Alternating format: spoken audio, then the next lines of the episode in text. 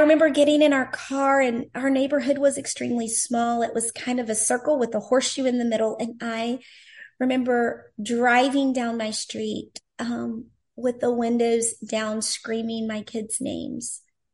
And I found them. They were playing just at a neighbor's house.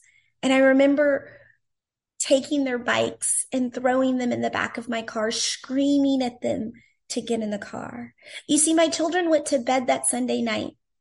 Just everything was normal, but they woke up the next day to a different mama and they didn't understand.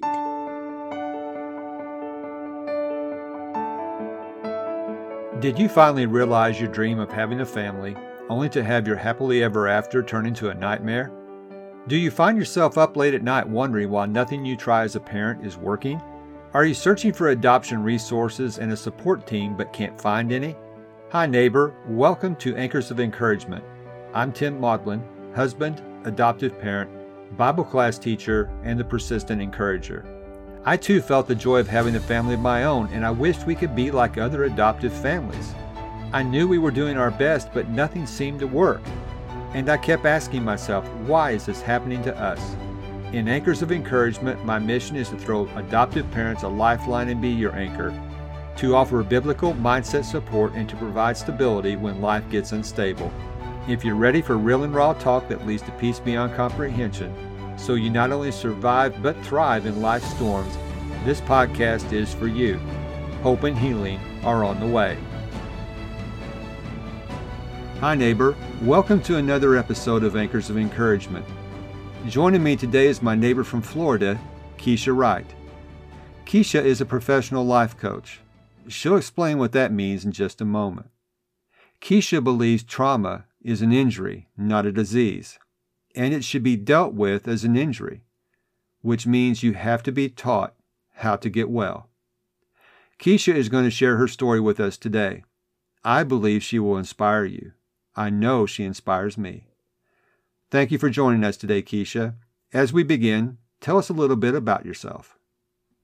Tim, thank you so much for having me on. I am super excited um, just to be here and, and share um, a, a, part of my life. Um, I am a life coach. And so, what does that mean? Um, I've been doing this for about 12 years um, God has asked me to jump into life with people and do the hard, walk a part of their journey that's really difficult, that oftentimes they feel like they're walking alone.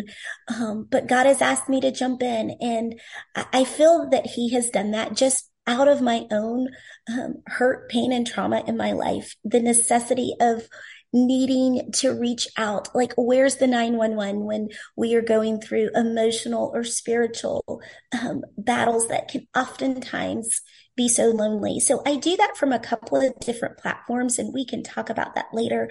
But the, the purpose of you having me, um, on today is just to share my story of, of hurt, pain, and trauma and what did, how did healing benefit my children and, and my family? And so I am um, going to share a part of my life um, that never in a million years would I have thought that God would have used the absolute most embarrassing, the most tragic, painful part of my story, um, of my life, uh, uh, just even me not wanting to share out of sheer embarrassment and and and pain um, did he use this messy message to give so many people um, an opportunity to believe that um, recovery from trauma is real. And so I was just a stay at home mom. Um, and I say just a stay at home mom. Um, I feel like that is just all encumbersome and has so many hats. But I was, I was, I was your normal stay at home mom. My kids were in private Christian school and we were in the part of transitioning from going from a, a private Christian school even to a virtual homeschooling platform. And you have to remember the story happened, um, almost 12 years ago. And so that was before virtual was super popular. And so it was just a different path that my family was, um, embarking. Um, my husband was a consultant for a Fortune 500 company, and that required lots of travel.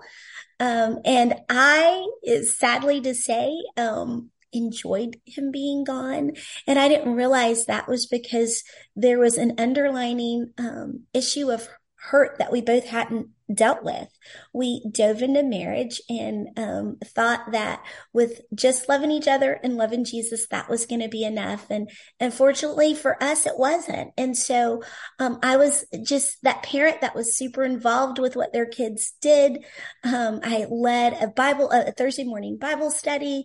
Um, I was just normal, boring, you know, typical American Christian conservative family is what we were. And so, um, when this trauma hit my family, literally rang the doorbell, um, my world came crashing down. So let me just kind of go back and explain my husband's job. He would travel either, he would fly out either on Sunday evening or early Monday mornings, and then he would fly back in on Thursday night.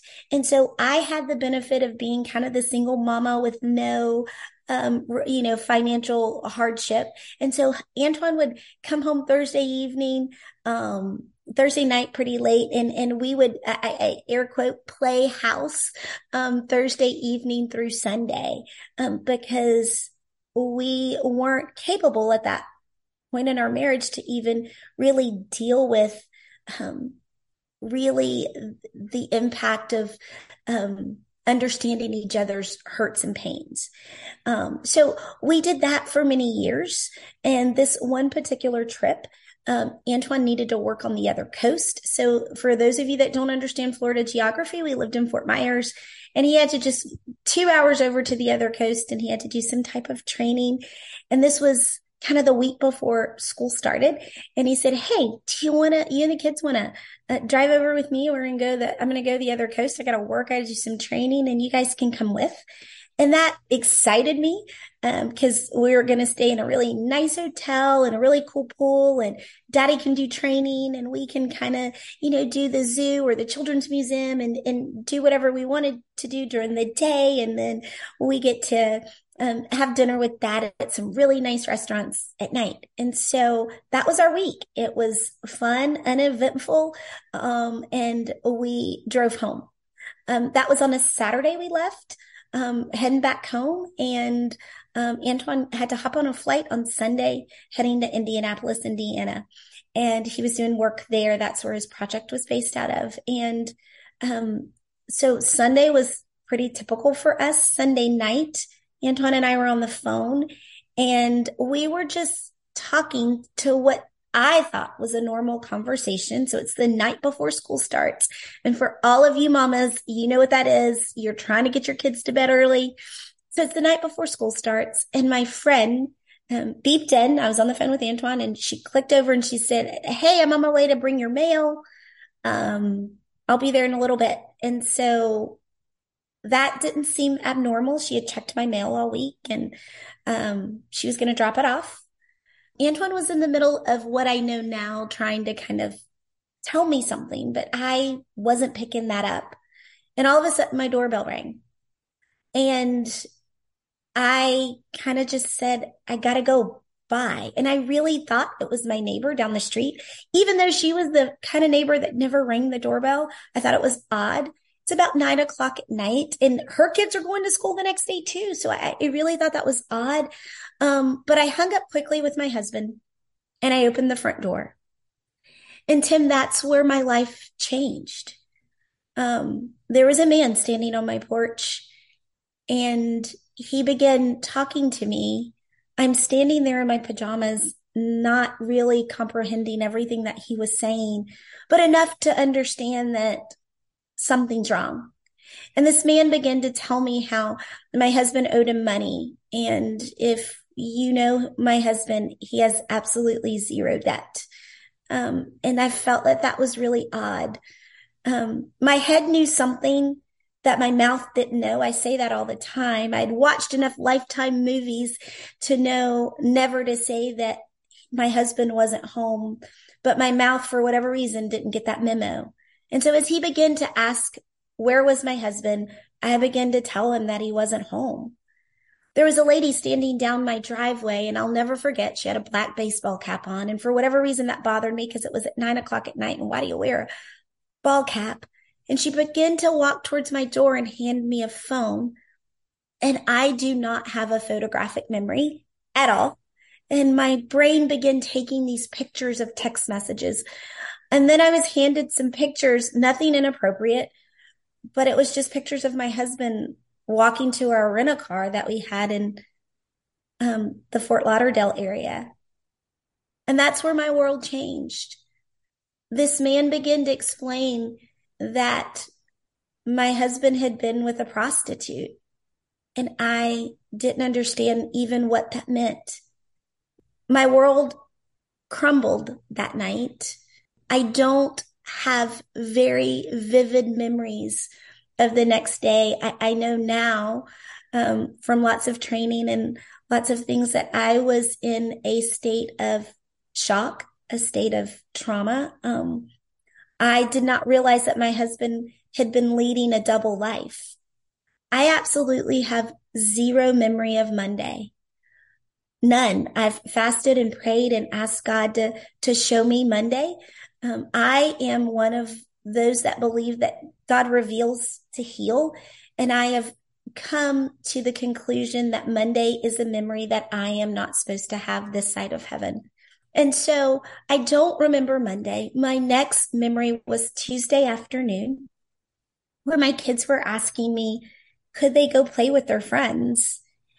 And I remember telling them yes. And I remember Antoine calling me. And by this time, Tim, I'm starting to understand that my husband has a life that I know nothing about. We have been married for 10 years. How do I not know? How am I married to a complete stranger? And I am angry would be an understatement. I am mm-hmm. furious. And I remember Antoine calling and asking me where were the kids. And I remember vividly telling him that he doesn't have children anymore. I, I have children and it's really none of his business where they are. And it was the tone of his voice that was very alarming and concerning where he began to tell me these people were taking pictures of our children and sending them to him. Our children were a part of their chores were taking the, the trash can and the recycle bin from the end of the driveway up back to the back of the house. And they had begun taking pictures of our children. And I remember never hanging the phone up, jumping out of my bed and running down the street barefoot, screaming my children's names and not being able to find them. I was completely panic stricken. Um, at the time, my children were about 10 and five. And so they were young. I remember getting in our car and our neighborhood was extremely small. It was kind of a circle with a horseshoe in the middle. And I remember driving down my street with the windows down, screaming my kids' names. And I found them. They were playing just at a neighbor's house. And I remember taking their bikes and throwing them in the back of my car, screaming at them to get in the car. You see, my children went to bed that Sunday night. Just everything was normal. But they woke up the next day to a different mama and they didn't understand. Antoine and I were thrown in the best Christian counseling that we could possibly afford at that time, um, three times a week. Um, so he did come home on Thursday, um, just like normal. And um, by Friday, we're in counseling. And um, we begin this journey of I'd go, he'd go, and we'd go together. We'd begin this three day a week process. And I was not understanding how this was going to be helpful. Like it was what we were supposed to do because of what had taken place. And I remember, you know, anytime you go to counseling and other people walk in the room when it was my individual session and, and they begin to tell me that eh, Keisha, because of what has taken place, you were not able to make a legal decision for the next six months because of the trauma that has been just placed upon you. You can't make a legal decision. Now, what does that mean? That means you and Antoine legally can't separate. We can't force you to allow him to live at home, but you can't have a legal separation. You can't buy a house or sell your house. There's just some legal things because of the trauma that you've been through um, that we really feel like is not healthy for you to make decisions. And at the time, I was okay with that. I, I felt like, okay, well, it is now my job to make his life a living hell for six months. Okay, put me in, coach. I can do that. I did not realize because of unresolved hurt and pain in my life, I was not able to deal with the pain of the present because I never had dealt with the pain of the past. You know, I grew up in a really normal home. My mom was a school teacher. My dad was a mill worker. We were, you know, a typical Christian family, but there's not a person that has not ever experienced hurt and pain in their life.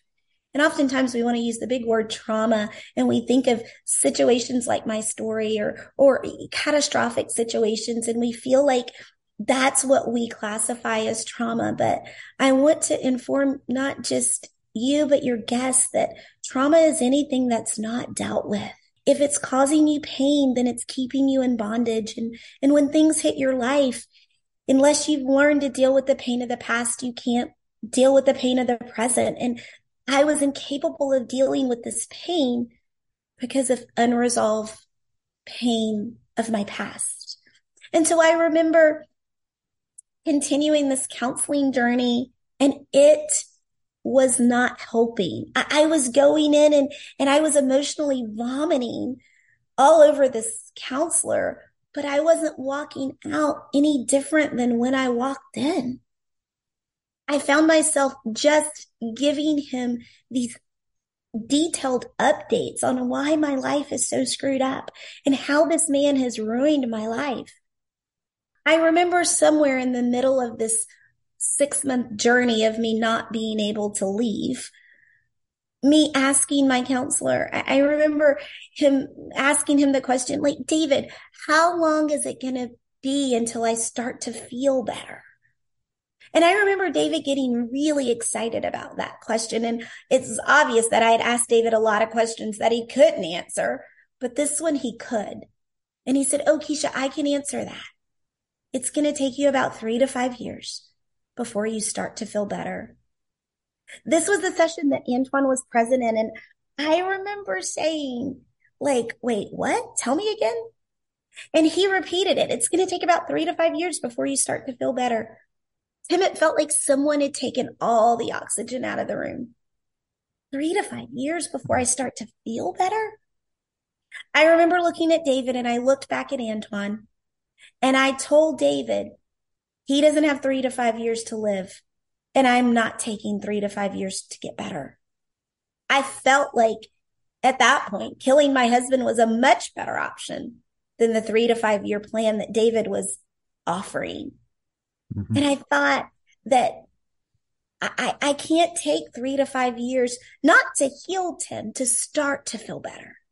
I looked at David and I said, I will not take three to five years to feel better. I will find a better way. I will find a quicker way. I will hit the fast forward button, but I can't, I'll die waiting three to five years. I didn't know anything else to do but continue with counseling. Um, Antoine had asked me, would I go to a marriage conference with him? And I thought that was a pretty dumb thing to offer, but it was at the end of my six months and I thought I had nothing else to lose. And I felt like there was no marriage conference that was going to be able to help us. None. But God had a different plan. I went to that conference in Indianapolis and I met this lady that decided to jump into life with me and to help me and to teach me how to navigate my hurt and pain. I would love to tell you and your listeners that I dove into God's word and I fasted and I prayed and, and I cried out to God. And I remember that wasn't at all what I did. I felt like Jesus had left me. I was serving him. I was, we were that, you know, private Christian school family. We were that homeschooling now family. And, and we were now the, the family that has a prostitute and a pimp that show up to their door. Like that doesn't even match. And I couldn't comprehend how could Jesus leave me when I had spent my life serving him? It wasn't until this lady began pointing out, Keisha, you've got to go back and you've got to start dealing with things. You can't continue just stuffing this hurt and pain in your life, yet expecting a different result.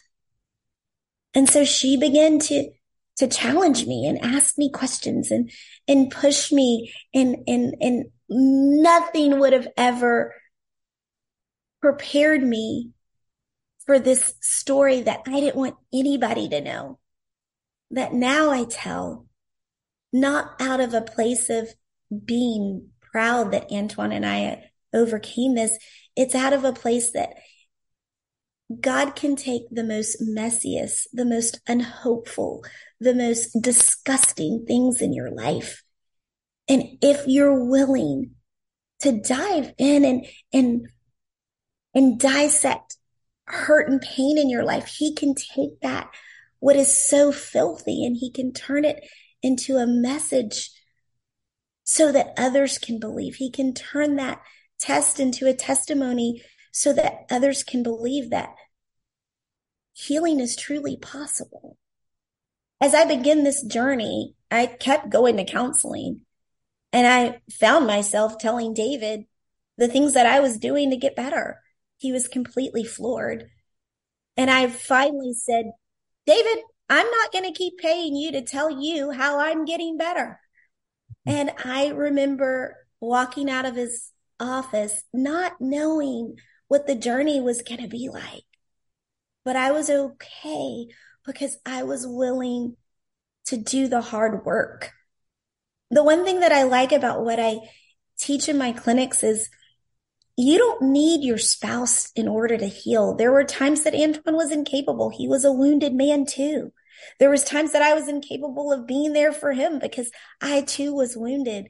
But what I teach people is when you change, the relationships in your life are forced to change because mm-hmm. now you are going to be forcing those people to deal with a person that's well, not a person that's wounded.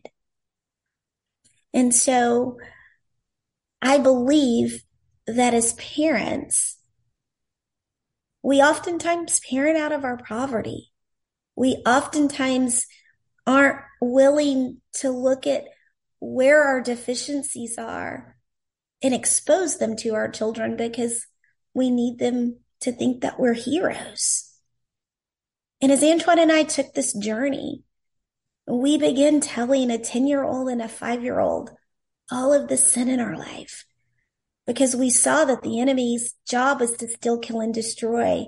And if we were not going to equip them with the pain of our past to make that a part of their battle plan, we were then sending them out like sheep to a slaughter, just with hopes that they wouldn't make the same mistakes as their parents. We did some really scary stuff and really told them who we were and sometimes that can be really frightening. But we found that it's a part of not only our healing process, but that we are changing generations because we are turning the lights on on things that the enemy wanted us to keep in darkness.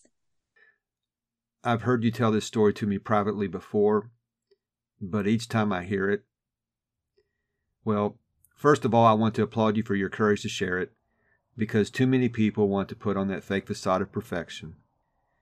Honestly, we're all broken. We all have things that we're ashamed of or things that we haven't resolved.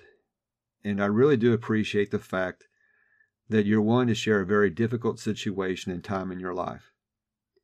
Just so all the listeners know, you and Antoine made it through this and you are together today. Yes, we are.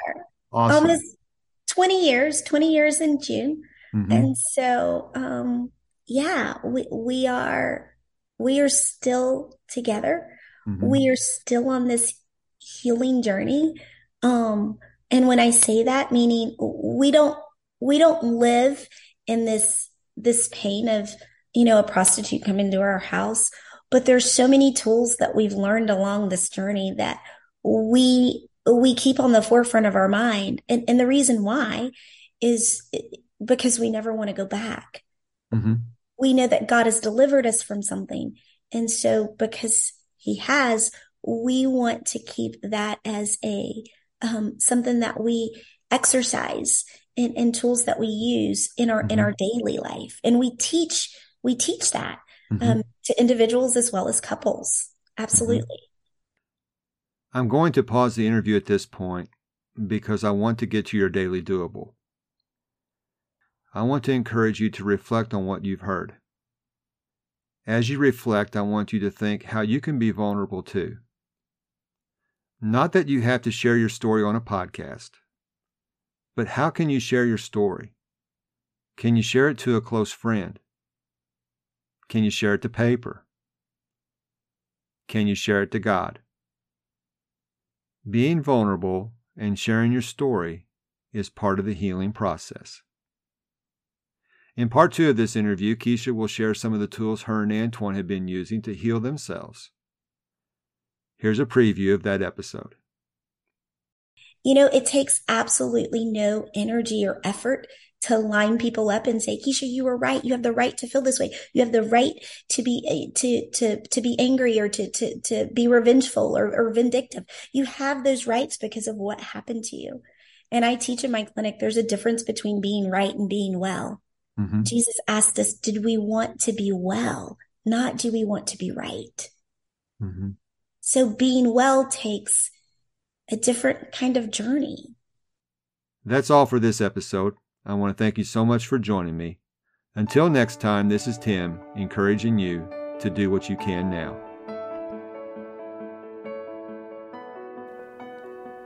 If this podcast has given you the courage and confidence to face storms in your life, the number one way you can thank me is to leave a written review on Apple Podcasts. Tell a friend about the show. Take a screenshot of this episode and share it in your Instagram stories and tag me at Tim Maudlin. You can also connect with me in my Facebook group, Anchors of Encouragement. So until next time, this is Tim encouraging you to do what you can now.